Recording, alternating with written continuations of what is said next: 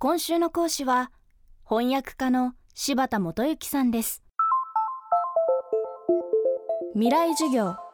この番組は暮らしをもっと楽しく快適に川口義賢がお送りします。来月1日東京の早稲田大学内に世界的人気作家の村上春樹さんの寄贈原稿や資料などが活用される国際文学館。通称村上春樹ライブラリーがオープンします。今週はそんな村上春樹さんをよく知る翻訳家の柴田元幸さんに小説家の小川聡さんがお話を伺います。柴田元幸さんは東京大学名誉教授でアメリカ文学翻訳の第一人者。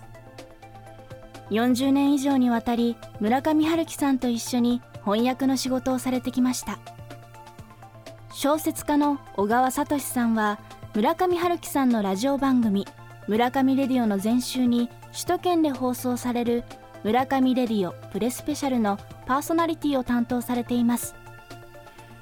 未来授業1時間目。テーマは「村上春樹と翻訳の仕事」まあ、柴田先生は昔からあの村上さんの翻訳作品をチェックしたり、うん、柴田先生がねあのやってる「モンキー」っていう雑誌に村上さんがあの原稿を書いたりとか、うん、まあ、一緒にお仕事されてる期間長いと思うんですけど村上さんって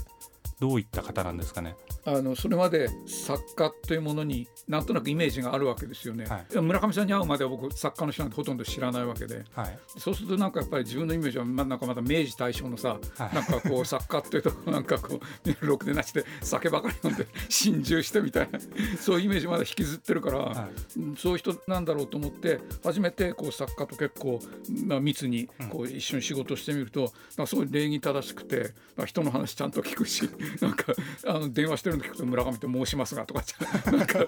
ちゃんとに社会人やる人なんだっていうふうにあのまず思ったっていうのがねあの最初にあって、はい、でその後もやっぱりこうあれですね普通にこう人とどう接したらいいかのお手本の人って何人かいるわけだけど、はい、その中の一人っていう感じで。あもうじゃあ、それは村上さんのその作家としての能力以前の問題として、人間として。でね、それとあとあの今言ってくださったように村上さんの翻訳を、えー、訳文読んでこことここがこうあの違いますっていうのはいわゆるこう間違い探しみたいなのをやるのが僕の仕事なわけだけど、僕自身も翻訳やるようになってで実は翻訳の勉強ってしたことないんですよね。それで村上さんのこう翻訳をチェックさせてもらってあこうやって翻訳ってやればいいんだみたいなふうになんかだからむしろこうお金もらって勉強させてもらったみたいなところがあってだから実はあの村上さんがあの僕の翻訳の先生でもあるっていう。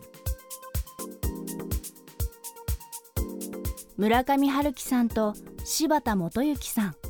お二人は長年にわたり翻訳について意見を交換し合いお互いの技術を磨き合ってきました。そんなお二人の対話集「本当の翻訳の話をしよう」が新潮文庫から発売中です。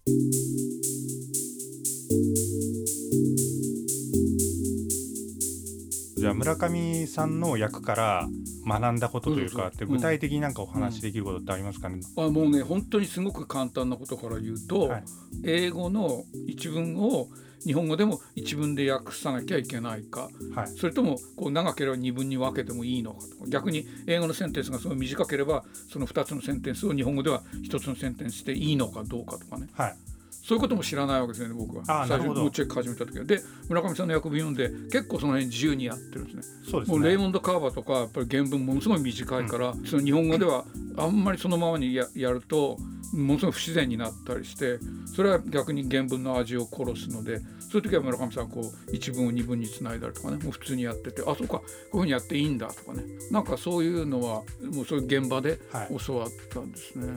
うん、本当の翻訳の話のしようでも2人があの、うん。うん、同じあの英語の文章を別々に翻訳するみたいな、あのところがあってそれ見てても、村上さんの方が割合やっぱりもその一文を二文に分けたりとかっていうのが、あの回数が多かった気がしてて。あなるほどなるほど。で結構柴田先生の方がどちらかというとやっぱりその原文のセンテンスに沿ってやってるようなイメージはあったんですけどでもやっぱりそれは、まあ、その時はそうするし、まあ、柴田先生でも場合によってはやっぱり一文を二文にしたり二文を一文にしたりっていうのも考慮には入れるっていうそういうことですね。だから僕の方がなんていうかまだやっぱりそういう機械的にこう原文に沿おうとする姿勢は強いと思うしそれはもうあまり変えるつもりもないんですよ。例えばなんか形容詞がもう3つ並んでたらそのやっぱり日本語でも形容句を3つ並べるとかね、はい、そういうのは自分のやり方だと